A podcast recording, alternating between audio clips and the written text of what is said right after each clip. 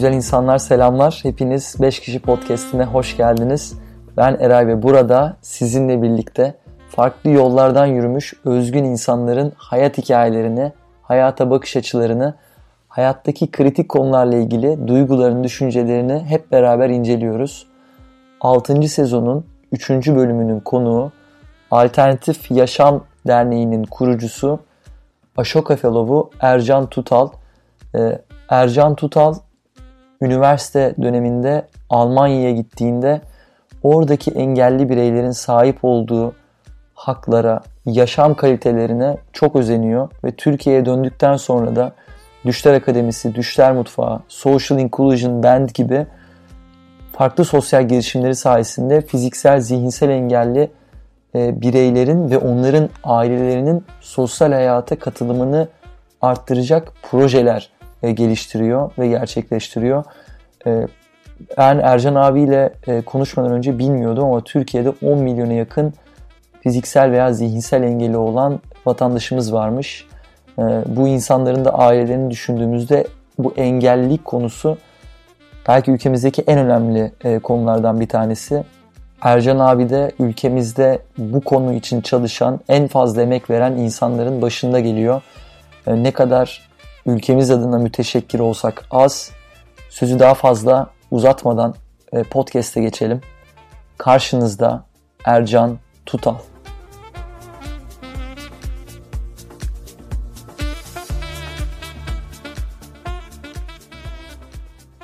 Ercan abi 5 kişi podcast'ine hoş geldin. Hoş bulduk. Çok teşekkür ediyorum.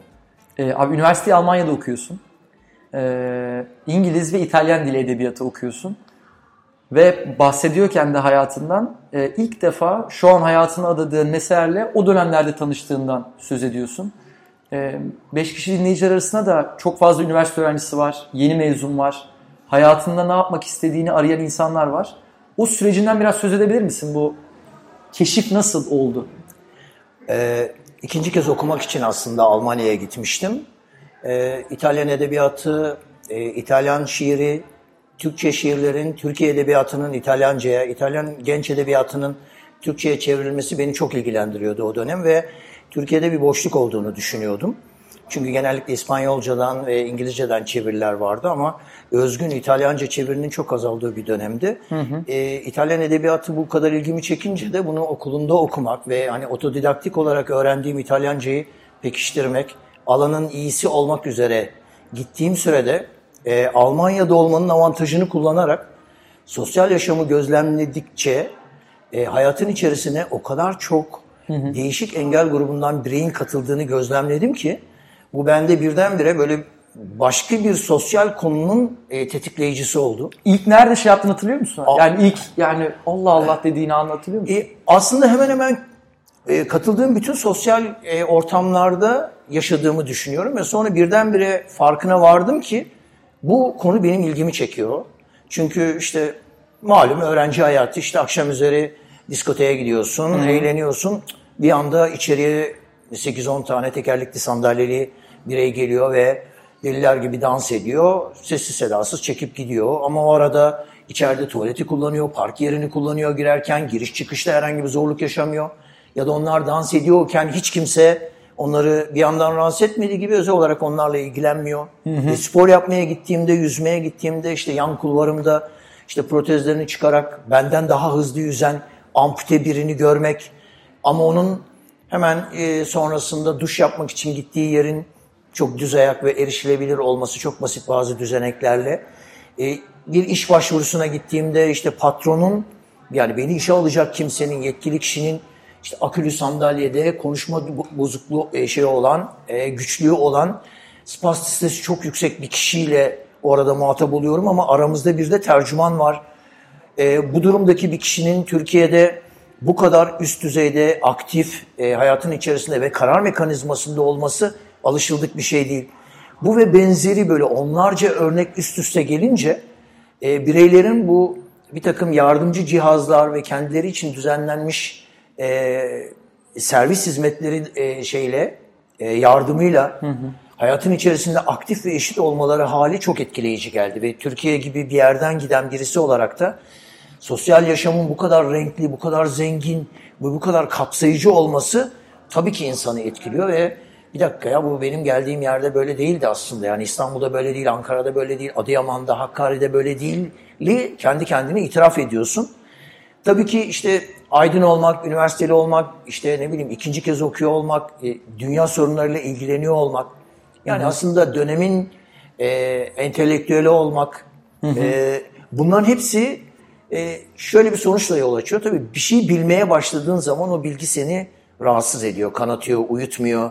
Artık biliyorsun ya onu bilmiyormuş gibi davranamazsın. Yani görmezden gelemeyeceğin bir şey haline geliyor. Ben de böyle oldu aslında. Bir yandan İtalyanca, İtalyan edebiyatında böyle bayağı hızlı bir şey ivme kazanırken hı hı. E, çalışmalarım. Fakat günlük hayatın içerisinde, sosyal yaşamın içerisindeki bu zenginlik e, beni şey yaptı, hapsetti ve yani içine aldı hızlıca ve ben bu sefer e, kendime şey sormaya başladım. Ya bir dakika bu kadar e, önemli bir sorun var aslında. Ben ülkemdeki yani geldiğim topraklardaki engellilik sürecini hiç bu kadar irdelememiştim. Engelli olduğu söylenen bireylerin aslında olmaları gereken yeri burada görüyorum. Ama bizde orada değiller. Arada çok büyük bir uçurum var. Hı hı. Şimdi bu uçurumu bilip onu sürekli sabah kalktığımda böyle uçurum seni rahatsız ediyor. Bu uçurum hala sen günlük hayatına devam ederken e, kapanmıyor. Bir şey yapman lazım, bir şey yapman lazım. İşte o bir millik yolculuk bir adımla başlar sözleri bu sefer anlam kazanmaya başlıyor. Ve hayır o zaman niye ben kapımın önünü süpürmeyeceksem, hani bu, o zaman bu mahalle nasıl temizlenecek? Hı hı. Evet ben o zaman kendi kapımın önünü süpürmem lazım. Kendimde de o değişikliğin başlaması lazım. Yine hep bu klişe gibi olan şeyler, sözler aslında hepsi çok anlamlı. Hepsi bir şeyin üzerinde yükselmiş ya. Kendini değiştirmezsen o zaman nasıl dünyayı değiştireceksin? İlk hangi adım attın? Ya şöyle günün birinde gerçekten çok ağır bir e, engelliliği olan, çok ağır mobilite kısıtlığı olan, e, akülü sandalyesini böyle çok değişik bir takım modifikasyonlarla kullanan bir bireyin bir e, minibüsü kendisinin kullandığını gördüğüm an hem de o haliyle içeri girip yani bir asistan bir şoför kullanmıyor. O yanda oturup hani kendini bağ. O haliyle içeri girip bilgisayar yardımıyla bir minibüsü kullandığını görünce dedim ki Ercan hayır bir dakika hayatını değiştirmen lazım. Yani bu hayır bu senin artık bundan sonra böyle hani yanında taşıyacağın bir şey değil. Bunu önünde taşıman lazım. Bunu başının üstünde taşıman lazım.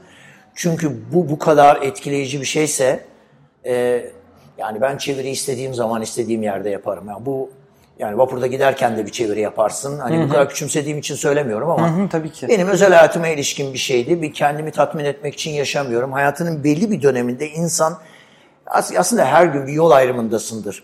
Yani buraya mı doğru gideyim, buraya mı doğru gideyim? Hani sabah trenine mi bineyim, öğleden sonra işe bir şeye mi bineyim bile. Sliding door gibi. Yani hep bir tercihle karşılaşırız ya. Hı hı. O yüzden kendine bir referans noktası seçmen gerekiyor. Ben o dönemde hazır bu kadar dinamik, bu kadar işte konuya vakıfken hemen e, e, konuyu araştırmaya başladım ve orada kendime bir cümle söylediğimi hatırlıyorum. Böyle bir e, Yunanistan'dan gelen bir gencin işlettiği bir kafeteryadaydık hem de. Bir öğle paydosundaydı. O kişinin o minibüse binmesini izlediğim zaman hayır dedim Ercan hayatını değiştiriyorsun. Bugün senin hayatını değiştirdiğin gün derhal buna ilişkin adımlar atman lazım dedim ve sonra baktım ki o adımı atmak istediğimde de Türkiye'ye geri dönmem gerekiyor. Hı hı. Hiç halbuki öyle bir planım yoktu yani ben Almanya'da yaşayacaktım. Gayet güzel bir sistem kurmuştum kendine, kendime. Ama o bireysel bir yaşam döngüsüydü benim için. Bunu yine çok rahatlıkla kurabileceğim özgüveniyle e, hemen Türkiye'ye dönme kararı aldım ve nereden başlayacağımla ilgili de çok da fazla plan yapmadan... Kaç Türkiye, yaşında yani? E, 30-31 yaşında geri döndüm. İkinci kez üniversiteye gitmiştim çünkü. Hı hı. E, çünkü birinci üniversiteyi bitirdim. Arada bir, bir boşluk oldu. Sonra ikinci kez işte e, hayatımın e, ikinci baharında böyle işte tam o bilgiye gerçekten dolu dolu aç olduğum bir zaman. Maksat üniversite bitirmek, ikinci bir diploma almak değil yani. Hı hı. Kendini donatmak, e, yetiştirmek ya. E, o zamanlarda bu şeyi yakalamıştık zaten biz. E, bu halde Türkiye'ye geri dönünce de bir anda böyle boşluğa düştüm tabii. Çünkü tabii ki Almanya'da bu işler bu kadar kolay oluyordu ama meğer tabii sosyal hizmet sistemi tabii İkinci Dünya Savaşı'ndan sonra o kadar güçlü kurulmuş ve her şey bireyin ihtiyacına odaklı olarak kurgulanmış ki hı hı. ve devlet o kadar devlet, yerel yönetim, işte kamu o kadar işin içinde ki bütün süreçlerin %75 masraflarını onlar karşılıyorlar vesaire filan. Bunları bilmeden tabii Türkiye'ye geri dönüp acaba Türkiye'de ne var ve ben neresinden tutarım diye başladığımda da bütün kapıların kapıma kap yüzüme kapandığını gördüm. Çünkü gönüllülük o dönemlerde böyle çok bilinen bir şey değildi. Niye birisi gönüllülük yapsın? Sosyal bir sorunla bir kişi niçin gönüllü olarak herhangi bir e, şey olmadan, memuriyeti çalışması olmadan sahada ya da alandan e, yetişmiş, işte onun üniversitelerinde okumadığı halde niye ilgilensin? Hep bu soru işaretiyle karşılaştım ve kimse doğru düzgün benim projelerimle, yapmak istediklerimle ilgilenmedi. Hı hı. Bu da beni aslında şöyle bir yöne sevk etti. Hızlıca sosyal girişimciliğimin aslında açığa çıktığı bir alandır bu. Tamam hani sorun çok karmaşık, çok birikmiş. Neresinden tutsan böyle bir, bir elinde kalıyor. Çözümü çok güç gibi görünüyor ama işte o zaman benim yaratıcı, yenilikçi, alternatif ve sürdürülebilir bir yöntem bulmam gerekiyordu. Kendime böyle alt alta bunları sıraladığım zaman da şimdi bu filtreden ne geçecek, ben neyi geçirebilirim ve kimse bana ne zaman dokunamaz Orada sporu keşfettim. Dedim ki hı hı. spor aracılığıyla toplumsal değişim benim ana temam olabilir. Hı hı. Çünkü ben iyi bir sporcuyum. Yüzüyorum, dalış yapıyorum. E, bu alandan girip örneğin işte dalışı bir araç olarak kullanırsam e, engellilerle dalışı Türkiye'de o dönemde kimse bilmiyordu zaten. Hani dünya içinde çok yeni bir konuydu. Hı hı. Daha yeni iki sene önce ben Türkiye'ye dönmeden iki sene önce Jean-Michel Cousteau bir belgesel çekmişti. Yani bir tek o, o seviyede bilinen bir konuyu Türkiye'ye getiren kişi ben olacaktım. Nitekim hemen buna odaklandım. Yani bunun iyi bir yol olduğunu düşündüm. Güçlü olduğum bir yandan başlayayım ki hı hı. E, kimse bunun arkasından didikleyemesin diye. E, nitekim e, engellilerle Türkiye'de nasıl dalış başlatırım? Dalış gibi ekstrem bir sporu yaptırarak özgüven kazandırdığım, sokağa davet ettiğim, evden dışarı çıkmaya davet ettiğim bireyleri sonrasında sosyal hayata nasıl daha aktif olarak katarım, birlikte bu çözümleri nasıl üretiriz diye Dağılmak Özgürlüktür projesini başlattım. İlk Dağılmak ee, Özgürlüktür'le mi başladın? Evet, 1998 yılında işte e, 20-21 sene önce Dağılmak Özgürlüktür'le aslında Türkiye'deki benim işte bu sivil toplum yaşantım, sosyal girişimci dünyam ve engelsiz yaşam yolculuğum bu serüven aslında bu şekilde başlamış oldu. Şuradan abi e, tam aslında çalışmalarına giriş yapmadan bir fotoğrafı vermek adına bu Dünya Sağlık e, Örgütü'nün verilerine göre bir bu verileri paylaşalım. E, 1 milyar dünyada e, engeli olan insan var. Türkiye'de 8,5 milyona yakın e, fiziksel veya zihinsel yine engeli var. Ve bu kişiler ve ailelerin toplumumuzda 25 milyon e, gibi tahmin edilen bir aslında e, kişi sayısı var. Ama hala bu insanların ihtiyaçlarına e, uygun ortamlar, sosyalleşme ortamları aslında bahsettiğin gibi onların e, kendi özgüvenlerini e, geliştirebilecekleri ortamlar kesinlikle aslında sağlanmıyor. İstihdam da tabii e, bu konulardan bir tanesi. Şimdi sen bu konuları aktarıyorken toplumun genelinde bir duvar ördüğümüzden bahsediyorsun. Ee, önce bu duvarın bir tanımını yapalım. Sonra senin aslında bu yaptığın farklı projelerle yani burada Social Inclusion ben de girelim, Düşler Akademisi'ne de birazcık girelim. Sen bu duvarı nasıl aşıyorsun veya duvarın arka tarafındaki şu an insanları nasıl hayata kazandırıyorsun? Ee, oradan devam edelim. Sonra da bir hikaye anlatmanı isteyeceğim. Evet bu aslında duvar metaforu güzel bir metafor bir taraftan da. Çünkü duvar adı üstünde yani onu yıkmak gerekir, üstünden aşmak gerekir. İşte ya da duvar örmek için ilk tuğlayı koymak gerekir. Yani Hı-hı. hangi tarafından baktığımıza bağlı. Bu yeni dönemde işte gelecek dünyasıyla ilgili bazı kurgu filmlerde şey vardır ya bir kent kurtarılmıştır, etrafı duvarlarla çevrilidir ve bazı kesimler bunun dışında kalmışlardır. Hı hı. Şimdi aslında bu bunun gelecekte belki de bir metafor olmaktan çıkıp bir takım kesimlerin tamamen yaşamın dışında bırakılacağına dair bir varsayım üzerinden filmler kurgulanır ve falan. Bu biraz önce verdiğin veri Dünya Sağlık Örgütü'nün yakın zamanda hazırladığı bir rapordur bu. Türkiye'de de e, bunun e, yönetici özetinin lansmanı yapıldı, sunuldu ve herkes bundan haberdar. Hı hı. Şimdi bir milyar kişi bir şekilde bir engellilik, bir engellenmişlik hali yaşıyor diyor rapor. E, bu artarak e, giden de bir sayı. Bu şu demek aslında bir milyar bir kıta demek yani. Tabii. Aslında dünyada bir kıtayı dolduracak kadar bir kesim yani kendi başına hareket ettiğinde dünyadaki bir kıtanın sağa sola ileriye yukarı aşağı doğru hareket ettiği bir sahneyi düşünelim. Dünyayı gerçekten değiştirebilecek bir güçten bir kaldıraçtan bahsediyoruz. Fakat bu bir milyar kişi hani işte Türkiye örneğinden verildiği zaman işte Türkiye ölçeğinde de 8,5-9 milyon kişi e, küçücük bir ailede 2-3 kişi de olsa evet. eşi, dostu, sevgilisi, annesi, babası her neyse e, mikro bir ailede 3 kişi olduğunu Tabii varsak ki. 25 3 kere 8, 24, 25 yani Türkiye nüfusunun üçte biri dünya nüfusunun işte yine üçte biri büyük bir azınlık işte the biggest minority of the world diyor işte Birleşmiş Milletler hı hı. eski genel sekreterinin kullandığı bir tanım ama çok güçlü de bir tanım bu bir taraftan. En büyük azınlık diyor. Yani dünyanın en büyük az, en büyük azınlığı diyor. Yani 1 milyar insan aileleri falan 2-3 milyarlık bir nüfus Türkiye için 25-30 milyon kişi siz bu alanda bireysel hizmet, işte e, toplumsal hizmet, işte herkese yakışır hizmet, işte topluma aktif ve eşit katılımla ilgili bir şey yaptığınızda, düzgün bir şey yaptığınızda bu kesim olumlu etkileniyor ve alkışlıyor sizi. Yapmadığınız zaman size küsüyor ve arkasını dönüyor.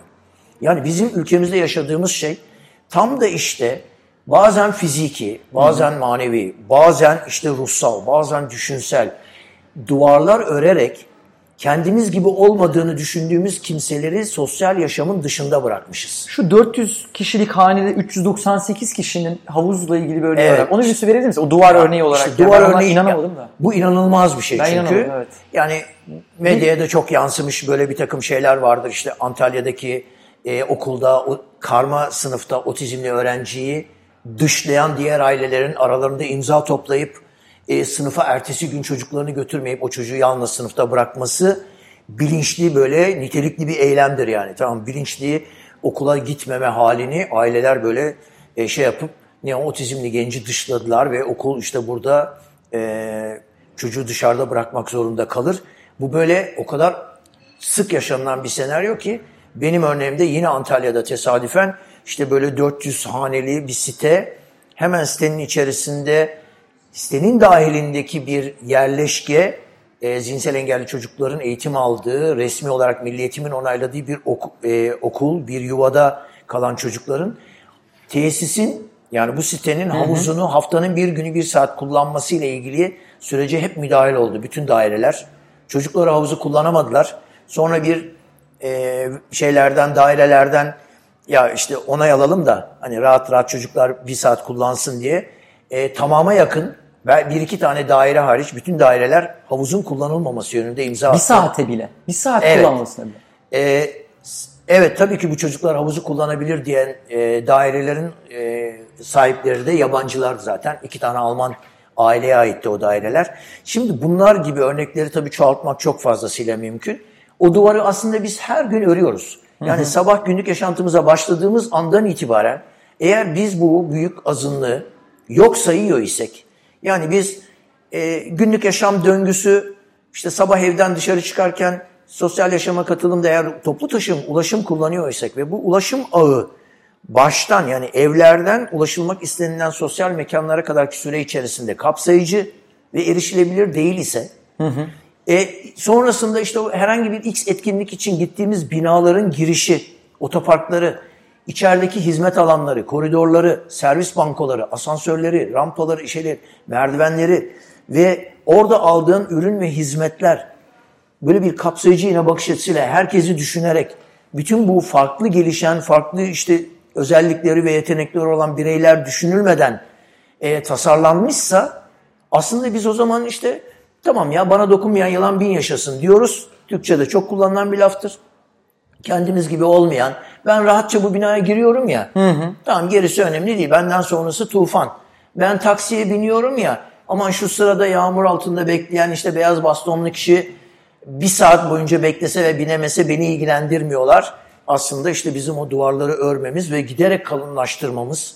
İşte bu çok yakın zamanda yaşanmış bu okul dışlamaları, hı hı. işte ne bileyim spor tesislerinin e, işte kullanılması sırasında birdenbire ailelerin ya da kullanıcıların, üyelerin yönetime giderek ya şu kişiler buraya gelmeye devam ederse üyeliğimizi iptal edeceğiz gibi hı hı. E, dışarıdan baskıları tabii ki bu duvarları güçlendiriyor ama bizim gibi aktivist, işte sivil toplum yaklaşımında olan ya da içinde bulunduğu mevcut klasik sistemden, eğitim sisteminden, mevcut akıştan rahatsız olan, bunu herkes yararına, toplum yararına ve insan odaklı değiştirmek isteyen bireylerin önüne bir görev düşüyor yani. O gün bir şey yapacağız. Yani o gün mutlaka bir şey işte o kapının önünü süpürme hikayesi ya da hı hı. E, hep hani o klişe bütün eğitimlerde kullanılır ya deniz yıldızı hikayesi vardır. Yani işte o yaşlı adam deniz yıldızını işte denize savurduğu zaman çocuk sorar ve der ya işte ama ne yapıyorsun bu kadar milyonlarca var diye. O da ya nasıl atacaksın? Yani nasıl bütün bunlar niye yapıyorsun bunları şey? kurtaramazsın şey? dediğinde de işte o birey eğilir ve bir tanesini daha denize atar. Bak onun için hayat değişti der. Hı hı. Dolayısıyla bizim belki de e, o bir yerden başlama hikayemiz. Belki önce kendimizi kurtaracağız zaten. Çünkü biz büyük bir hapsolmuşluğun içerisinde bu duvarın arka tarafında durmanın konfor alanını kullanarak körleşiyoruz. Toplumsal körleşmeden bahsetmek aslında tam da burada şimdi yeri ve zamanı. Konu birilerinin mesela kör olması değil. Sağır olması değil. İşte ne bileyim ampute olması yani bacaklarının kesilmiş olması, işte ne bileyim protez kullanıyor olması, zihinsel olarak farklı doğmuş olması, otizmli, Down sendromlu bir kromozomu fazla eksik olması değil aslında. Burada bizim, biz ne kadar körleştik ya, neden kendimiz dışındaki insanları görmüyoruz, o toplulukları görmüyoruz? Yani bir milyar kişiyi görmezden gelebilir miyiz? Ama hayır görüyoruz. İşte burada bu toplumsal körleşmeden bahsediyor. Bunu aşmak lazım. Bunu aşmak için bu duvarları kırmak gerekiyor. Ee, onları kırıp üstünden açacağız, bakacağız ve herkes o açtığımız çatlaklardan, deliklerden içeri girecek. Abi geçen e, Fularsız Entellik diye başka bir podcast dinliyordum. Orada şempanzeler arasında yapılan bir sosyal deneyden söz ediyordu. Şempanzeler arasında da engeli olan şempanzeler varmış ve topluluk onu olduğu gibi kabul edip e, ondan yani topluma entegre etmek için her şeyi yapıyorlarmış. Yani birlikte yiyorlar, birlikte eğleniyorlar vesaire. Aslında hani gen boyutunda ben e, insanların da özünde iyi olduğunu, her bebeğin iyi doğduğunu, her bebeğin, her insanın e, bağ kurmaya, empati kurmaya açık bir birey olarak dünyaya geldiğine inanıyorum. Burada Kesinlikle, şey şeyi kesinlikle söyleyeceğim. Öyle, kesinlikle öyle. E, tam aslında o insanlardan söylüyorken bu Fred Rogers'ın kendi kitabında söylediği ya diyor bu engelli konusunda şunu anlamıyorum diyor. Biz duyuların kullanılmamasından kaynaklı engelliklerden söz ediyoruz. Ya işte duyma e, duyusu da bir problem var. İşte görme duyusunda bir problem var. Ama diyor dünyada bir sürü insan var. İyi ilişkiler kuramıyor, bağ kuramıyor. E, veya anlamlı bir hayat yaşadığını düşünmüyor. Umudunu kaybetmiş ve sürekli bir hayal kırıklığı içerisinde. Ben böyle baktığım zaman acaba kim gerçekten engele sahip tam olarak anlayamıyorum diyor senin hayatına dokunduğun, ben de e, Yusuf abiyle de gittik ya Natura Blue'da. Evet. E, dalış yaptığımız yer. Biz de orada hatta işte bir yıldızı aldık. E, o kadar hikayeler dinledim ki. Yani konu dalma da değil onu anladım. Yani dalma evet. orada bir araç. Kesinlikle. O bireylerin hayata bakış açısı. Yani ben bir bireyim, e, ben bir kimliğim. E, ben de bir şeyler yapabilirim. Veya geldik işte Düşler Akademisi'ne sizin yerde ziyaret ettik oradaki yapılan aktiviteler, onları yapabilme hissiyatı e, bunlar engele rağmen hayata tutunan, yani muazzam insanların şeyine vesile oluyorsun. Hayata tutulmasına vesile oluyorsun. Ee, önce abi teşekkür ediyorum. Hakikaten ellerine emeğine sağlık ve bütün çalışmalar için. Ben burada birazcık biz dinleyicilere de ne düşebilir diye e, biraz sana topu atmak istiyorum. Bir yerde diyorsun ki kalple, ruhla, zihinle bağ kurun. E, biz bunu nasıl yapabiliriz? E, nasıl kurabiliriz? Ya biz senin gibi hayatımızı adayamayız bu konuya. E, ama eminim bizim de yapabileceğimiz şeyler olabilir. Yani sen bu zamana kadar on binler, yüz binlerce deniz yıldızının atılmasına vesile oldun olmaya devam ediyorsun. Eminim biz de belki 100 tane, belki 500 tane, belki 1000 tane deniz yıldızının suya geri atılmasına vesile olabileceğiz. Bu senin engelsiz yaşam yolculuğu diye e, bahsettiğin yolculuğa biz nasıl katkıda bulunabiliriz? Çok fazlasıyla mümkün. Aslında bu zihine, kalbe, ruha dokunmakla ilgili bir, bir şeyde. Ya tabii ki e, ekonomik, politik yaşam, para ekonomisi, yani bizleri öyle acayip bir şey koşturmacanın içerisine bir e, bir tüketim e, şeyine sürüklüyor ki e, Onun çarkı içerisinde biz işte biraz önceki o toplumsal körleşme sırasında işte kendimiz dışında olup biteni görmüyoruz. Yani dünya üzerinde açlıktan ölen insanlar var, işte hastalıktan ölen insanlar var hala. Bu bir milyar engelli diye adlandırdığımız o rakamı ver, verdiğimiz zaman şöyle bir ağızdan bir çırpıda çıkıyor ama hı hı. bunun 200 milyonu yetersiz beslendiği için. Yani işte folik asit eksikliği de yok, K vitamini eksikliği ve benzeri gibi aslında çok önlenebilir e, bir takım e, şeylerle yani e, öngörüler ya da önlemlerle aslında olmayacak olan birçok e, engellilik hali ortaya çıkabiliyor falan. Yani biz bulunduğumuz dönemin çağın insanı olarak birazcık kendi odağımızdan uzaklaşıp e, bu sistemin bizi hapsettiği, körelttiği yerden e, pencereler açıp bir dışarı biraz biraz ufka ve uzağa bakmak lazım. Nasıl yapacağız abi onu? Bunu herkes kendi içinde senin gibi döngüde. Bir Nasıl tane yapacağız? bir tane motto var abi. Hı.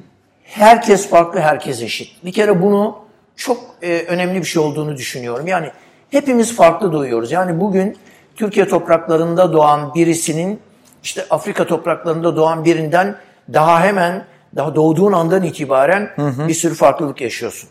Yani işte rengin farklı, saçın farklı, işte beden yapın farklı ve benzeri işte ne bileyim kuzeyde doğanla güneyde doğan arasında, hı hı. işte Asya'da doğanla işte bir, bir tarafta Latin Amerika'da doğan kişi arasında bir farklılık var. Yani bütün bireyler, biz dünyada 7 milyar insan, 7 milyar farklı bireyden bahsediyoruz. Eğer hepimiz bir arada yaşamayı başaracaksak, bu bir arada yaşamayı gerektiren bir dünyanın içerisindeysek, o zaman farklılıklara saygı göstereceğiz. Kendimiz başkası için biz de farklıyız çünkü. Biz de başkası için yabancıyız. Yani kendi ülkemizde yabancı kabul etmiyoruz ama biz başka ülkeler için yabancıyız. Yani ona mülteci, buna göçmen, hı hı. işte ona farklı, ona başka bir ırktan ya da o başka bir dil, başka bir din konuşuyor diye başkalarını dışladığımız, ötekileştirdiğimiz zaman aslında bir yandan insanlığa, kendimize yabancılaşıyoruz. Bence en büyük şey sabah güne başladığımızda işte farklıyız ama eşitiz cümlesini kurarak başlamak hı hı. ve kendimiz gibi olmadığını düşündüğümüz herkesle bir arada mutlu ve barış içinde yaşamak.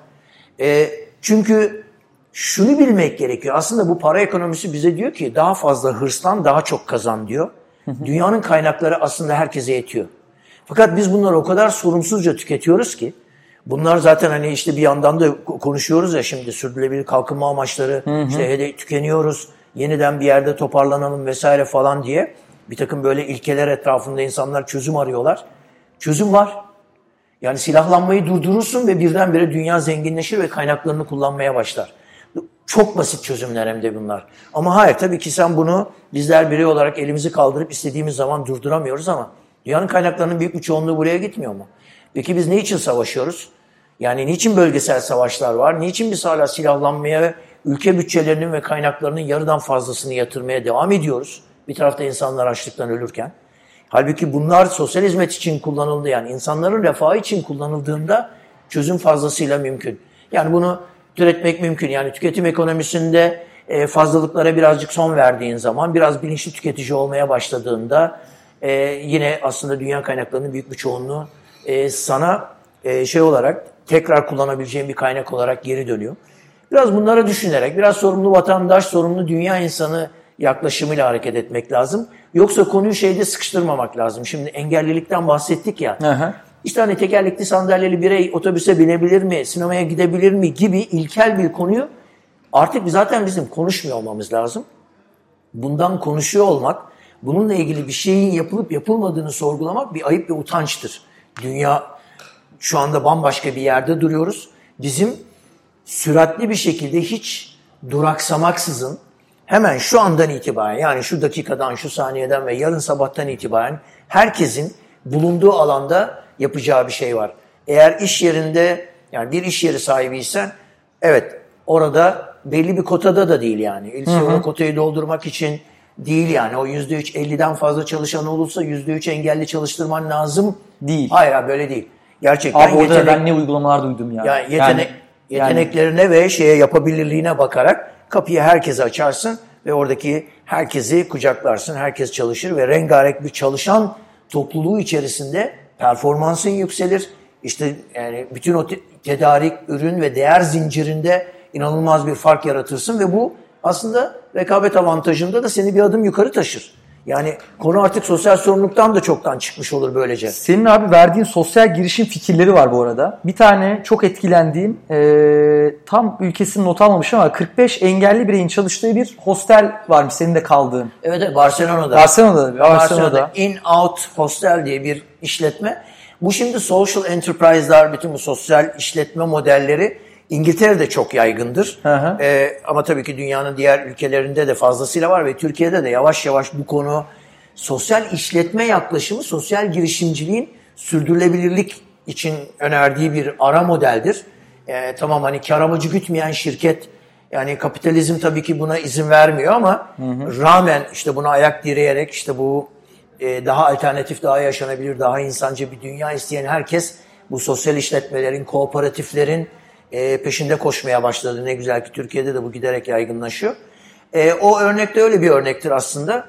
Bildiğin yani çok rahatlıkla dünyadaki hostel e, zincirinin bir parçasıdır. İşte orada engelliler çalışıyor diye oraya acıyarak dur bakayım bir iki tane de engelli göreyim diye gidilmiyor. Hı hı. E, gayet güzel, tertemiz bir tesis. Gidiyorsun, kalıyorsun. Çok da ekonomik. Her şey çok lezzetli. Servis mükemmel ama bir bakıyorsun ki 50 tane çalışanın içerisinde 45'i farklı işte... Türkiye'de engel... var mı abi şöyle bir şey? Sen çünkü o yani boyutta, engelsiz boyutta, turizmden de bahsediyorsun ama boyutta, girişim var mı var mı bilmiyorum. Ya o boyutta yok. O boyutta yok ama şimdi mesela bu Down Cafe dedikleri ha, Down Cafe Down sendromlu arkadaşların daha çok hani kafeteryalarda yer alması gibi bir modeli ki Türkiye için çok eski bir modeldir bu. Hiç hmm. yenilikçi bir şey değil. Yani 20 sene önce de Ankara'da ilk e, Down Cafe vardı ve sonrasında kapandı vesaire. Yani şimdilerde mesela bizim bir Down Cafe açmamız yani özellikle Down sendromlarının çalıştığı bir kafe açmak bir vakfın, bir derneğin çalışma konusu olabilir ama Türkiye'deki aydınların ya da devletin, yerel yönetimlerin konusu olmamalı. Çünkü bir kafe açıl yani açılan herhangi bir kafede Down sendromlusu da, otizmlisi de, işte farklı zihinsel ve duysal gelişen birey de orada eleman olarak çalışabilmeli. Esas yapmak istediğimiz hani bu kapsayıcı evet. bakış açısı dediğimiz şey yaklaşım O bile aslında, budur. dediğin gibi kendi içinde biraz... E... Onun da bir hafif bir dışlayıcı evet, bir... var bir, yani. Neyse. O yani onları Türkiye henüz yaşayamadığı için evet. aslında bunların sürecinden Avrupa çok fazlasıyla geçti. Almanya'da çok fazla entegre iş yeri vardır. Yani tamamında engellerin çalıştığı işte o band sistemleri vesaire filan ama şimdi özellikle zihinsel olarak ve farklı işte duyusal olarak farklı gelişen diye adlandırdığımız bu otizmli, Down sendromlu, işte CP'li vesaire grubun iş dünyasına istihdam edilmesi, eşit fırsatlarla istihdam edilmesi Türkiye insanı için çok uzak. Hı hı. Daha henüz böyle fiziksel Ama engelli bireyleri yani tekerlekli sandalyeliği, görme engelliyi işe almazken, evet. bununla tereddüt ederken bu grubun sanki hiç çalışamayacağı düşünülüyor. Oysa ki işte bu e, korumalı iş yeri denilen, entegre iş yeri denilen yerlerde Avrupa bu sorunu çoktan çözdü. Bu bireyler her iş kolunda çalışabilir. Hatta oralarda çalıştıktan sonra öncesinde ve sonrasında da e, normal iş kollarında mentor yardımı ile başlangıçta belki de ama çoğu kez de yetenekleriyle ilgili onun yeteneklerine uyarlanmış iş kollarında çok rahatlıkla istihdam edilebilir. Biz yeter ki dışlayıcı olmayalım. İşte insan kaynakları yöneticileri bu hep söyledikleri gibi biz rockstar arıyoruz gibi yaklaşımlarla ya da presentable engelli arıyoruz gibi yaklaşımlarda bulunmasınlar. Dolayısıyla doğru iş tanımı, doğru kişiye ulaşmak mümkün. Ulaşamıyorsak da ulaşmak için beraber masaya oturup, kafa yorup o iş süreçleri nasıl daha efektif, basitleştirilir ve işte e, herkesin oralarda kendilerine şey alan bulacağı bir e, konuma dönüştürülebilir. Birlikte kafa yormamız gerekiyor buna. Bir de engelsiz taksi gibi bir fikir vermişsin. Ya engelsiz taksi şu an var mı? Var, evet var. Böyle çok sınırlı olmakla beraber. İyi business gibi duruyor bu arada. Yani çok çok iyi. Yani kadar bence pazar da çok büyük. E, kesinlikle yatırım yatırım yapılabilecek bir alan. Yani ben ya, hakikaten yatırım yapma gücü olan bir birey olsam e, hiç filolar kurarım yani hatta ve e, çünkü o bahsettiğimiz o milyonlarca kişi dediğimiz bireyler Türkiye gibi ülkelerde maalesef evde oturuyor. Yani o belediyelerin hotline olarak verdiği bir numaradan hani buradan arayın da işte Hı-hı. biz size taksi araba gönderelim hikayesinin aslında gerçekte işlemediğini, çok yetersiz olduğunu Hı-hı. yani milyonlarca kişiden bahsediyoruz. Yani İstanbul'da milyon yani diyorsun. işte İstanbul 20 milyon işte resmi olmayan kayıtlara göre 20 milyon kişinin neredeyse 16 milyon diyelim yaşayan kişi de burada 1 milyon 2 milyon bir tür engellilik yaşayan bireyin olduğunu varsayalım. Doğru. E bu arada obezite giderek artan bir konu. Yaşlılık çok önemli. Artık fiziki olarak mobilite kısıtlı yaşamaya başlanılan yaşlar var. E, ileri yaşlarda görme bozukluğu, görme kayıpları başlıyor. Dolayısıyla artık annelerimizin, babalarımızın da e, sokağa çıkarken erişilebilir mekanlar araması, erişilebilir ulaşım hizmeti bekliyor olması aslında bize bir şey veriyor. Bir sinyal veriyor. Bu sinyali mutlaka takip etmek, bunun peşinden gitmek lazım. Belki de işte kişisel olarak ateş düştüğü yeri yakar ya. Aha. Hani ben orada hep şunu söylemeye çalışıyorum. Aslında çapımız kadar yanıyoruz. Yani işte o yüzden şu, o kendi küçücük çapımızın yanmasını beklemeden biraz başka şeyler yapmak lazım ama hayır o bizi tetikleyecekse evet annemiz ve babamız artık sokağa erişilebilir olmadan çıkamıyor ise o merdiven basamaklarından inmek de o 30 santimlik kaldırımlar, o yollardaki babalar vesaireler, uygun olmayan park yerleri, işte giriş kapıları vesaire filan. Bütün bu kalabalık ve hengame içerisinde yaşanamıyor ise bir tür engellilik yaşayan bu fiziksel olarak e, mobilite kısıtlı, hareket kısıtlı yaşayan bireyleri de e, düşünerek kapsayıcı bakış açısı dediğimiz şey tam da bu işte. Herkes için tasarım yani design iyi. for all, evrensel tasarım. Yani bunlar aklın yolu bir. Bunların hepsi yazıldı, çizildi. E, açık kaynak olarak bütün bu bilgiler mevcut. Dünyada bunların örnekleri var. İşte Barcelona var, Valencia var. İşte yani dünyanın bütün Avrupa ülkelerinde her kim ki erişilebilirliğe yatırım yapıyor. İşte buradan turizme belki gönderme yapalım. Evet.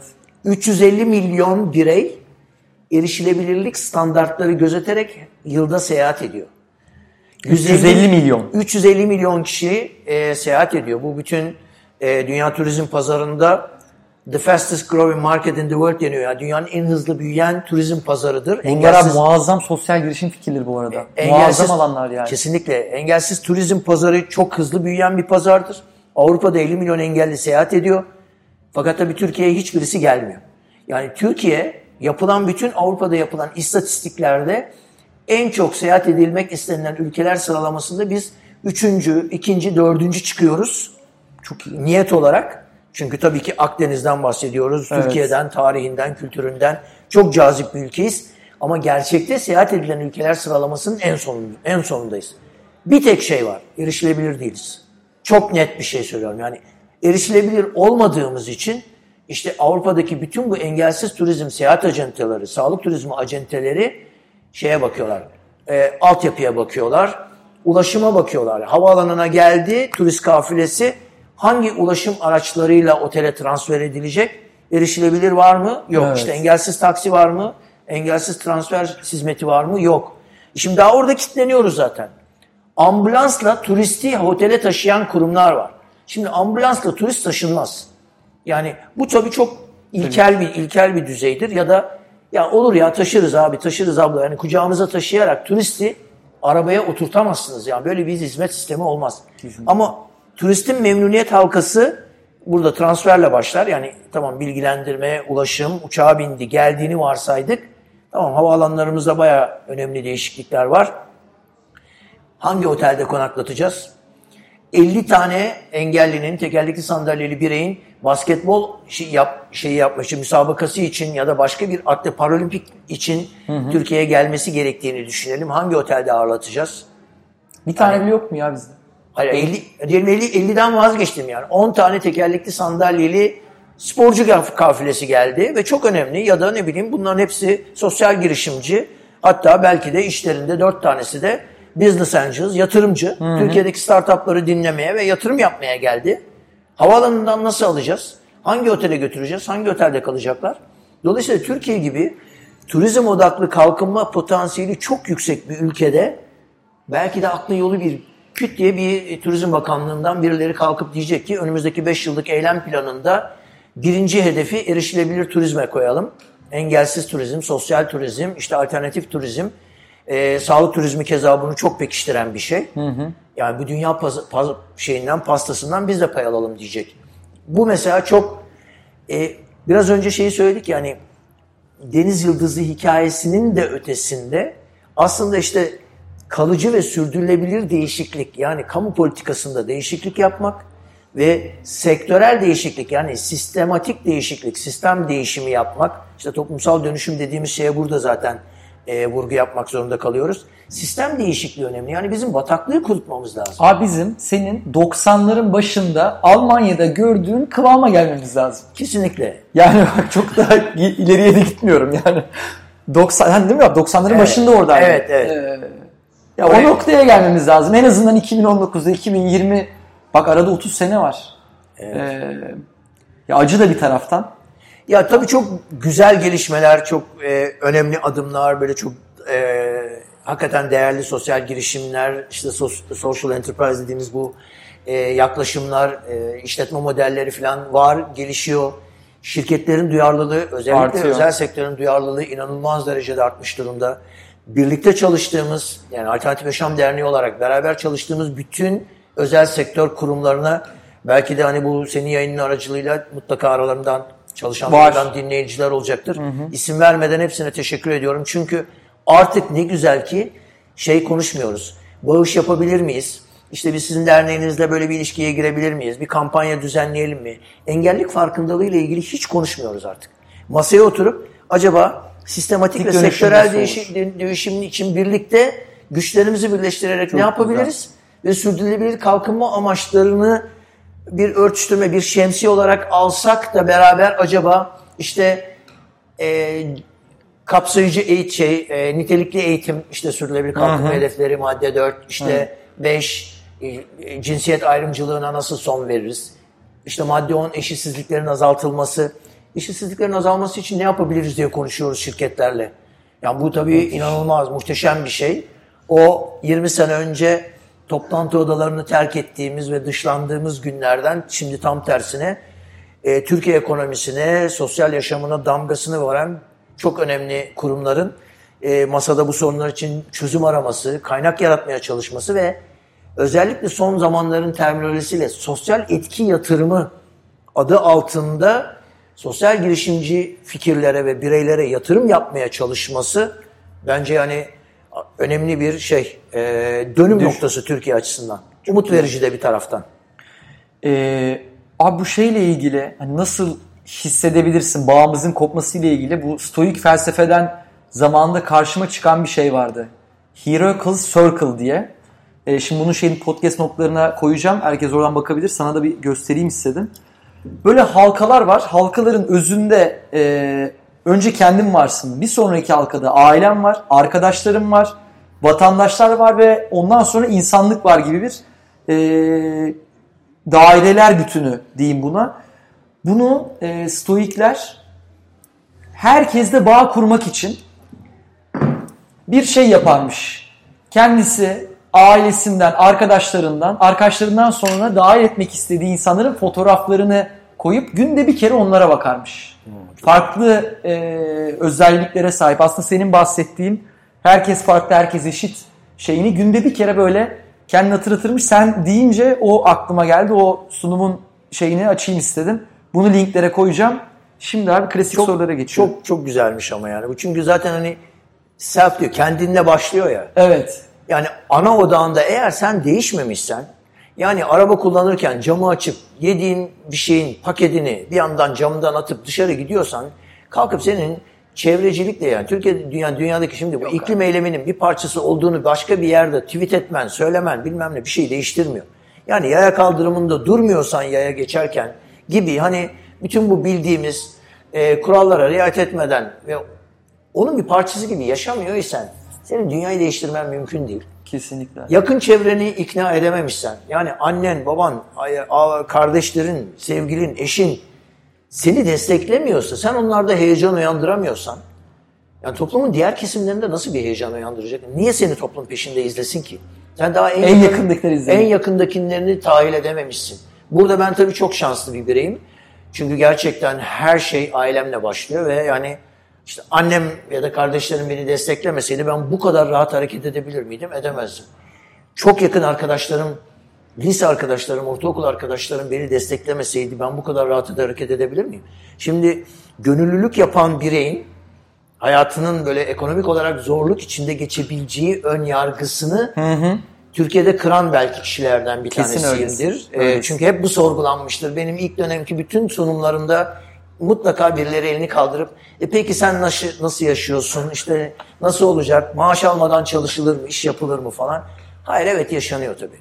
Eğer sen bir sosyal değişim yolculuğuna, bir engelsiz yaşam yolculuğuna ya da işte toplumda fayda yaratacağın, sosyal fayda üreteceğin bir yolculuğa çıkıyorsan işte yakın çevren, ailen, arkadaşların ve onların arkadaşları sana sahip çıkıyor. Belki işte senin biraz önce sorduğun soru gibi ya çok yoğun bir iş insanısın. Bir şeylere vakit ayıramadığını hissediyorsun ama senin kalbin, senin içinden çok güvendiğin birisi buna vakit ayırıyorsa Evet. ona destek oluyorsun bir taraftan. Yani benim böyle çok böyle şimdi nasıl olsa bizi güzel güzel dinleyen arkadaşlar var. Onlar da duymuş olsunlar. Ben 15 senedir belki sosyal girişimcilik hayatım boyunca hiç telefon parası ödemedim. Telefon Yani- parası ödemedim. Ödemedim. Hiç fatura görmedim hayatımda. Çünkü bir arkadaşım ödüyor. Yani onun şirketi üzerinden ödeniyor. Yani işte ne bileyim istediğim yere seyahat ederim. Çünkü birkaç arkadaşım benim işte milleriyle bana bilet alırlar ve ben yurt dışına giderim. Dolayısıyla bu bu- ya bu gönüllü bir adamdı. Bu nasıl bu kadar seyahat ediyor gidiyor'nun cevapları bu senin circle'da çok net Bir şey diyeceğim ama abi sana. Bence mesela bu bahsettiğin eee, iş fikirleri, engelsiz işte taksi, bu işin eee, engelsiz turizm gibi alanlar e, senin de aslında yaptığın işler şu an sürdürülebilir gelir kaynağını kendi kendine e, elde edebileceğin. Yani yakın çevrenin destekli olması. Bana göre önce manevi desteği sonra da maddi desteği tabii ki kıymetli ama ben abi sistematik değişimin e, bu tarz işlerden de para kazanılıyormuş Kesinlikle. olduğunda gerçekleşeceğini düşünüyorum. Çünkü Kesinlikle abi herkes yani ben, ben de çok şanslıyım. Sen de çok şanslısın ama herkes şey şanslı olmayacak. Ya herkesin arkadaşları, ailesi e, belki onu idare etmeyecek, destek- tabii ki, desteklemeyecek. tabii, tabii. Ama bu işleri girenler bayağı şu an kimleri alkışlıyoruz abi? Sıfırdan gelip e, exit eden, işte bilmem ne kadar para kazanan girişimciler, teknoloji girişimcileri vesaire bunları bir şekilde ön plana çıkarıyoruz ve bu insanlara başarılı diyoruz. Tabii. E, bence böyle işleri yapanlar da aynı kıvama geldiğinde Kesinlikle. Burada hemen böyle araya gireyim. gir abi. şey çok ben güzel. oradan başarıya bağlayacağız Hayır tabii. arada. Ama çok güzel bir nokta oldu bu. Yani biraz önceki tabii ki bu kadar samimi bir sohbetin içerisinde bir anekdot olarak söylenmiş bir şey. Evet. Tabii ki sistematik değişime ve toplumsal dönüşüme, dönüşüme inanan bir hele ki böyle bütün bu süreçlerin liderliğini yapmış bir gönüllü bir vatandaş olarak, bir dünya insanı olarak Evet. önerdiğim şey değil tabii ki bu. Yani böyle bir yola çıktığın zaman bir şekilde o yolunda seni destekleyen yakınındaki insanlar oluyor ama sürdürülebilir bir gelecek için eğer kurumsal sürdürülebilirlik açısından bu gelir getirici modelleri senin hem kurumsal yapını, hem finansal yapını ve bütün o e, etrafındaki o bütün gönüllülük ağını besleyecek bir şey yaratamıyor isen, e, kaynak e, bütünlüğü yaratamıyor isen bu mümkün değil tabii ki.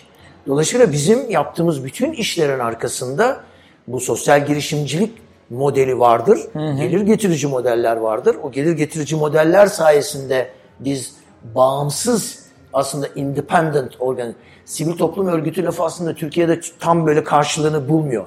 Yani sivil toplumun karşılığı askeri toplum mu? Yani şimdi bir non-governmental NGO dediğimiz işte Evet. hükümet şeyi olmayan örgütlenme şimdi aslında modeli var.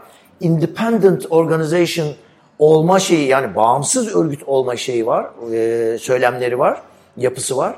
Biz bağımsızlığımızı sponsordan, kurumdan Evet. vesaireden bağımsızlığımızı işte bu sağlam gelir getirici model örneklerine ba- bağlıyoruz ki Alternatif Yaşam Derneği'nin şu anda aşağı yukarı ona yakın alt sosyal işletmesi vardır. Bu sosyal işletmelerin... En fazla gelir nereden geliyor abi? Efendim? En fazla gelir hangi sosyal işletme? Dönemsel olarak değişir fakat tabii ki Düşler Mutfağı, işte Mume Müzik Evimiz, işte Social Inclusion Band, e, ajans, e, Dreams Ajans, ajans dediğimiz dev film, işte film üretme ve post production stüdyomuz, aplikasyon ünitemiz yani bir IT e, girişimimiz var bir taraftan. Holding gibi.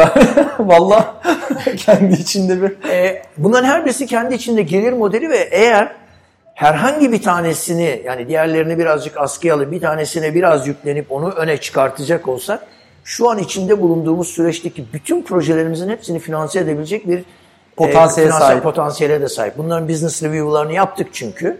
Pro bono destek aldığımız şirketlerin finans departmanlarıyla masaya oturarak hem de bunları yaptık bir taraftan da. Yani dolayısıyla Alternatif Yaşam Derneği'nin geldiği noktanın e, marka itibarını işte yani kurum itibarının ve finansal itibarının ve sosyal değerinin karşılığını e, aslında hem ölçtük biliyoruz. O yüzden hani hem hazırladığımız sosyal etki raporları bunun zaten e, şeyini veriyor, sonuçlarını veriyor bir taraftan da. Bizi bir sonraki masaya oturtmak için yani küreselde masaya oturtmak için aslında bütün altyapıyı da bu anlamda kurmuş durumdayız. Ee, çok kısa şeyi sorayım abi. İnsanlar nereden bakabilir bu projelere? Ayder'in internet Tabii tabii web sitemizde, Ayder'in, web sitemizde bizim projelerimize ve bir, birim ayder.org.tr'den e, rahatlıkla bakılabilir. Orada projelerimiz ve birimlerimiz var. Ve onun dışında tabii kafasına herhangi bir merak ettiği bir şeyi takılan, sormak isteyen birileri rahatlıkla sorabilir, gönüllü olabilir, e, bir projemizin bir parçası olabilir, yatırımcısı olabilir e, ya da birlikte proje geliştirecek e, think tank gibi işte ne bileyim e, bir yuvarlak masa toplantıları yapabiliriz.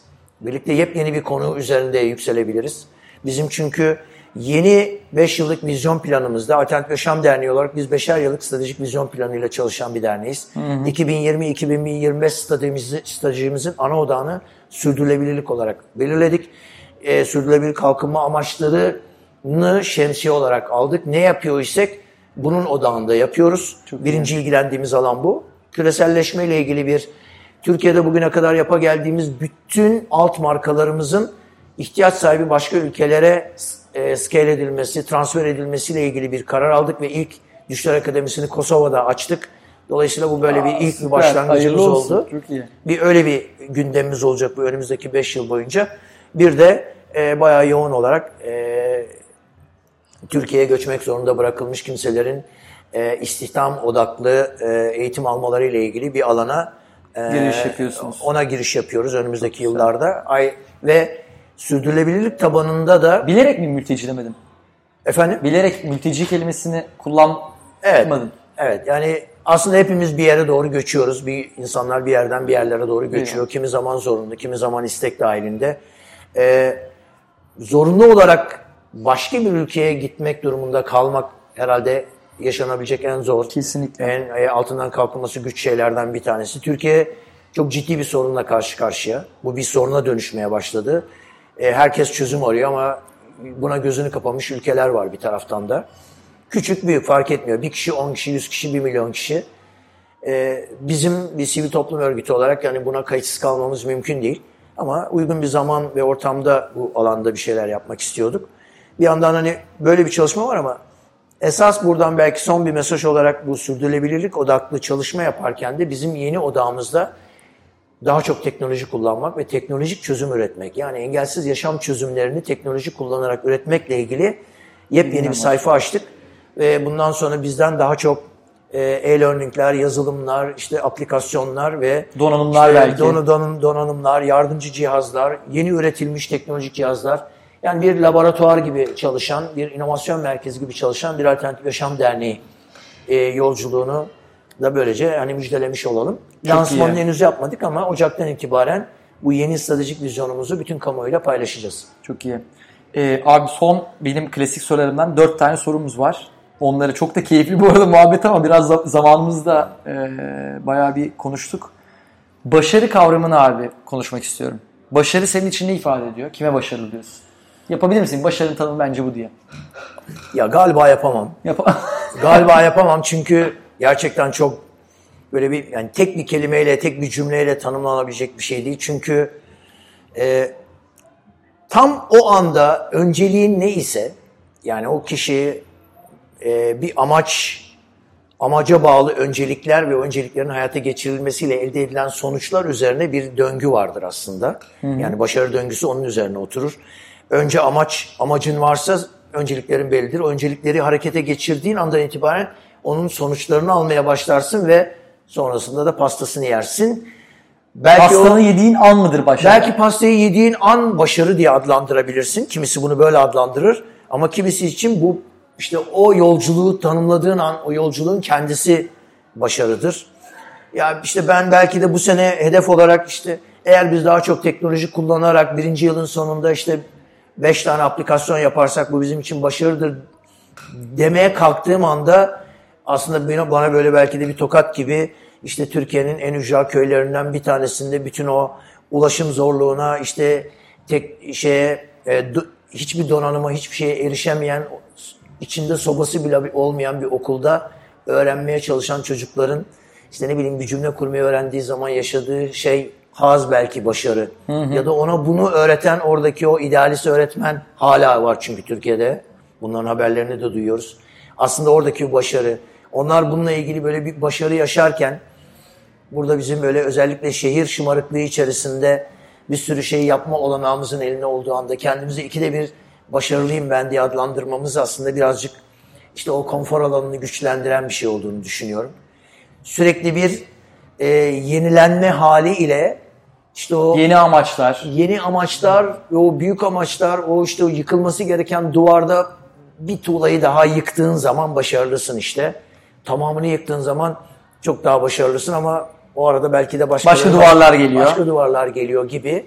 Güzel. Ee, Amaçla beraber yolda olmak. Yolda olmak. O yolda olma halini sürdürebilmek. Yorulmamak başarı. Yani çıktın yola bir gün sonra yoruldun ve bir Veya yorulmaya rağmen devam ettin. Yara işte yorulmaya rağmen devam ediyorsun. Er, bir sonraki gün, bir sonraki gün geldin. Yani o yolculuğa devam ettin. Ama 10 gün çok böyle yükseldiği bir sürü bir şey, grup, kişi hı hı. bıraktılar ama sen tek başına devam ettin. 11. günü gördün, 21. günü gördün. İşte o aralarda başarılısın belki de. Güzel. Hayatta kalmayı hayatta kalmayı başarmak bir başarı belki de bir sürü şeye rağmen. Yani Evet. Bilmiyorum. Tamam güzel. Ortaya karışık oldu. Ortaya karışık bir şey böyle çok heyecan verici bir şey tabii yani. Ee, hayatının son 5 senesinde nelere daha fazla hayır demeye başladın?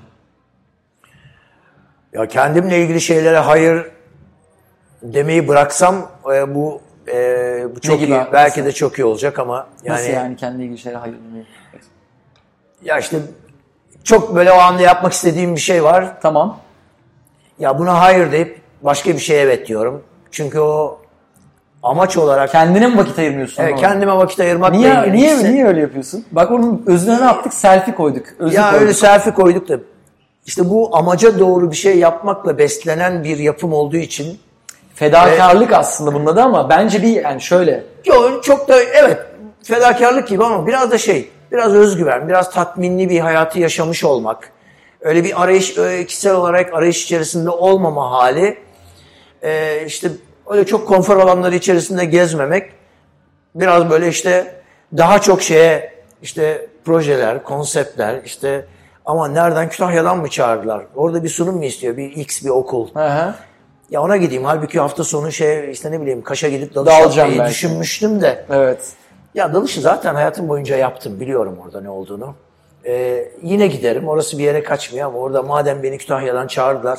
Ben oraya evet. gideyim Şimdi buna hayır demeli miyim dememeliyim bilmiyorum ama bazen birazcık da böyle hani o bünyenin burnout olmaması, yanmaması işte 20 sene tabii çok hani büyük de büyük aslında bir taraftan. Bence sen bu işin formülünü kendin evet. çözmüşsündür abi. 20 evet. senede devam eden bir şey. Yani yeteri o evet. yanmaya gelince dalmaya gidiyorsun. Dalmaya gidiyorum. yani belki öyle bir şey. Ee, yani onun dışında tabii hayır dediğim şey tabii ki bu bahsettiğim ortak güvenli yaşam alanı yaratmak yeni bir insan modeli hani işte bu tüketimden uzak işte hı hı. daha çok üreten, daha çok paylaşan, daha çok birbirini seven e, ve hani bu para ekonomisinin ve bu militer ekonominin dışında durmakla ilgili e, bir süreçte bazen içinde bulunduğun toplum sana bir şey dayatıyor. Hı hı. E, bunun arkasında eğer politika varsa bunlara hayır diyorum. Böyle bir filtremiz var. Çok iyi. Buna hayır demeye devam ediyorum. E, hep barıştan yana, işte insan odaklı, bütün insanlığın bir arada olmasıyla ilgili eğer bir seçenek varsa ona evet diyorum. Eğer onu dışlıyorsa ona hayır diyorum. Çok güzel. İşte bir mekan eğer erişilebilir değilse oraya gitmeye hayır demeye çalışıyorum. Biraz çok zor Türkiye'de bu ama e, orayı protesto ediyorum. Yani oraya gitmemeye çalışıyorum. Ee, Satın alma kararlarınla aslında etki yaratmaya çalışıyorsun. Evet işte ne bileyim bir toplantıda sadece erkekler varsa oraya gitmemek istiyorum. Oraya hayır demek istiyorum. Çünkü hayır o toplantıda mutlaka kadın da olması lazım. Mutlaka işte başka kültürden, başka dinden, başka cinsten, başka cinsel tercihleri olan insanlar da olması lazım. Bu hani diversity inclusion dediğimiz o çeşitlilik ve kapsayıcılık hı hı. çok sükseli laflar tabii böyle çok kullanıyor herkes ama gerçekten günlük hayatımızda ne kadar e, onu böyle sahipleniyoruz ve yaşıyoruz. E, sevinerek e, kendi içimizde gururla söyleyebiliriz tabii. Alternatif Yaşam Derneği 21 senedir kurulduğu günden beri kapsayıcılığı, çeşitliliği e, kendi yaşam felsefesi olarak almış ve bütün hayatının her karesinde 21 senedir uygulayan bir kurumdur. Hiç onda tereddüt etmedik. E, gönüllü katılımında işte e, hedef kitle anlamındaki katılımcılarımız anlamında birinci dereceden ikinci dereceden faydalanıcılarımız anlamında e, herkese kapısı açık bir yaşam alanı kurduk. Onun verdiği bir mutluluk ve huzur içerisindeyiz aslında. Çok Misyonlarımızı iyi. çok fazlasıyla yerine getirdiğimizi düşünüyoruz. Ben o yüzden de bu yeni alanlara geçişte biraz rahat hareket ettik. Yani 20. yılın sonunda bu yeni stratejik vizyon planlarını alırken 20 Artık sene karakteri boyunca, belli zaten oranın değerleri, karakteri. E, evet yani hedeflediğimiz her şeyi gerçekleştirdik ve yani kimseyi dışlamadık, hiç kimseyi dışında tutmadık. O hani yine sükseli laflar ya no one left behind. Birleşmiş Milletler'e çok sık kullanır ya bunu. Hı hı. Bu böyle ilk baktığında ya bu da ne demek falan diyorsun ya böyle bir şey mümkün mü? Hı hı. Evet ya günlük yaşam pratiklerinde bu mümkün. Yani işte o maçı oynarken takıma e, en sevdiğin arkadaşlarını değil de yani böyle kayırarak sana yakın olanları, senden olanları, senden taraf olanlarla beraber yürümek değil de bunu gerçekten yapmak isteyen, içinde olmak isteyen herkesi takıma alıyor musun? Yani bu önemli ki biz bunu hep yaptık 21 sene boyunca. Çok iyi. Kitap hediye ediyor musun? Çok fazla kitap hediye En fazla ettiğin kitap hangisi? Abi en fazla hediye ettiğim kitap Galeano'nun kitaplarını hediye etmekten bıkmadım. Eduardo Galeano'nun kitaplarını. Gündüz Vassaf'ın kitaplarını hediye etmekten vazgeçmiyorum. Bir, ta- bir tane söylesen hangisini söylersin? Ah, Gündüz Vassaf'ın. Gündüz ee, Vassaf Galeano'nun. Gündüz Vassaf, Cehenneme Övgü. Aa, yani herhalde bir e, bilmiyorum beş kere falan e, ya benden alınmıştır geri gelmemiştir. Öyle şeyler hani sık olur ya. Çok fazla Romain Roland hediye etmişliğim vardır. Ee, Romain Roland'ın Jean Christophe kitabı hani şeydir, e, üç cilttir, e, büyük volümlü bir kitap ama hep aldım ve e, hediye ettim. Son zamanlarda şeye çok takıldım, zorunlu eğitim konusuna takıldım. Zorunlu eğitime hayır odaklı 2-3 tane kitabı e, hediye ediyorum. Bu Beyaz Zambaklar ülkesinde zaten hani herkes şu son evet. dönem biraz popüler oldu okuyor falan ama evet, bunu... çok gençlik yıllarında okuduğum bir kitaptı. O ama işte zorunlu eğitimi hayır alternatif eğitim odaklı kitaplar bulmuşsam hemen mutlaka e, onlara hediye ediyorum. Stefan Zweig hastasıyım. Yani Stefan Zweig'ın e, biyografilerini, otobiyografilerini çok severim. Yani aslında bütün kitaplarını seviyorum. Almancayı en, en iyi dil olarak kullanan ve onu kendi dilinden okumak böyle bir şey olan büyük bir kazanç olan. Almancam daha iyi İngilizcem mi? Benim İngilizcem daha iyi ama Almanca çok rahatlıkla tabii okuyabiliyorum. İkisi de çok ama iyi. hani edebiyat İtalyanca? Okuma, edebiyat okumaları anlamda İtalyanca tabii ki yani. Yani sen de üçü bu arada birden ona sekizin üstünde iyi o zaman. Üçtü yani Almanca, İngilizce, İtalyanca birden ona değerlendirecek olsan üçüne de sekiz, sekiz evet, üstü verirsin evet, yani. Evet. Müthiş evet, valla. Yani evet. Son soru abim. Türkiye'de herkesin akıllı telefonun arka planına istediğin herhangi bir şey yazabilecek olsan ne yazardın? Ya çok klişe gibi ama farklıyız ama eşitiz. Bir, çok bir güzel. De, ben zaten herkes farklı herkes işte şey olarak evet. yazdım buraya. Sen farklıyız söyler ama eşitiz bir Farklıyız ama herhalde. eşitiz tamam. Bir de hani tabii 20 senesini engelsiz yaşama adamış birisi olarak da engelsiz bir yaşam mümkün. Güzel ikisini de hazırlayalım. Biz e, her bölümde bu sorunun cevabını görsel olarak hazırlıyoruz. Ee, şimdi senin linkini de oluşturacağız.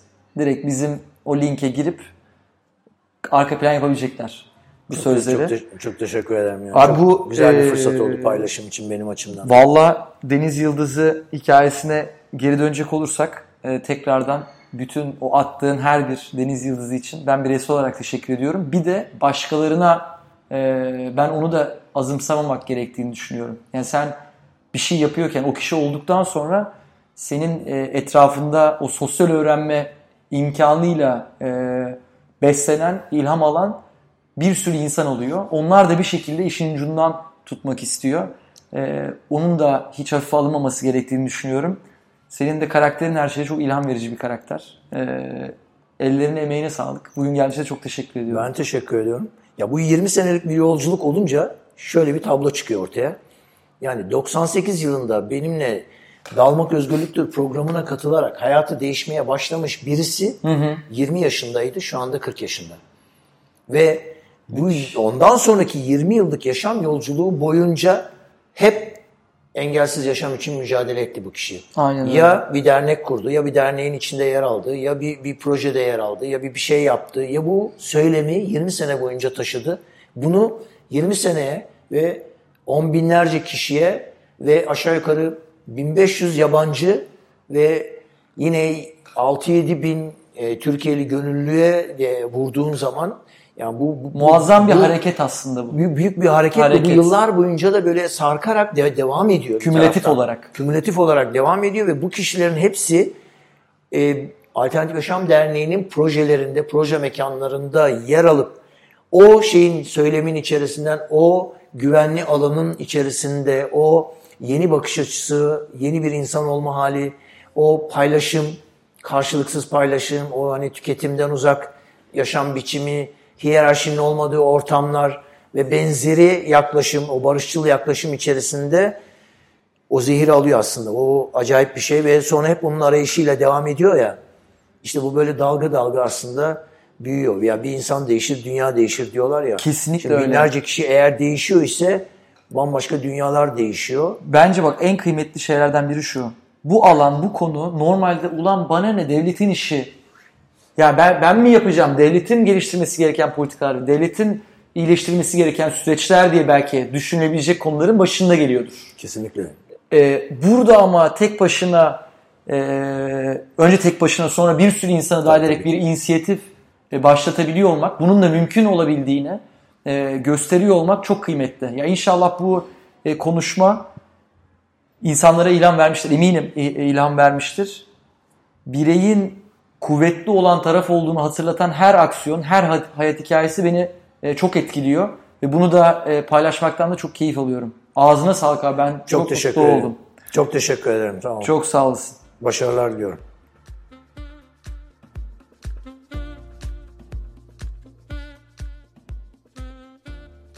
Güzel insanlar umarım bu bölümden keyif alabilmişsinizdir. Her zaman olduğu gibi podcast notlarına 5kişi.com slash Ercan Tutal adresinden ulaşabilirsiniz.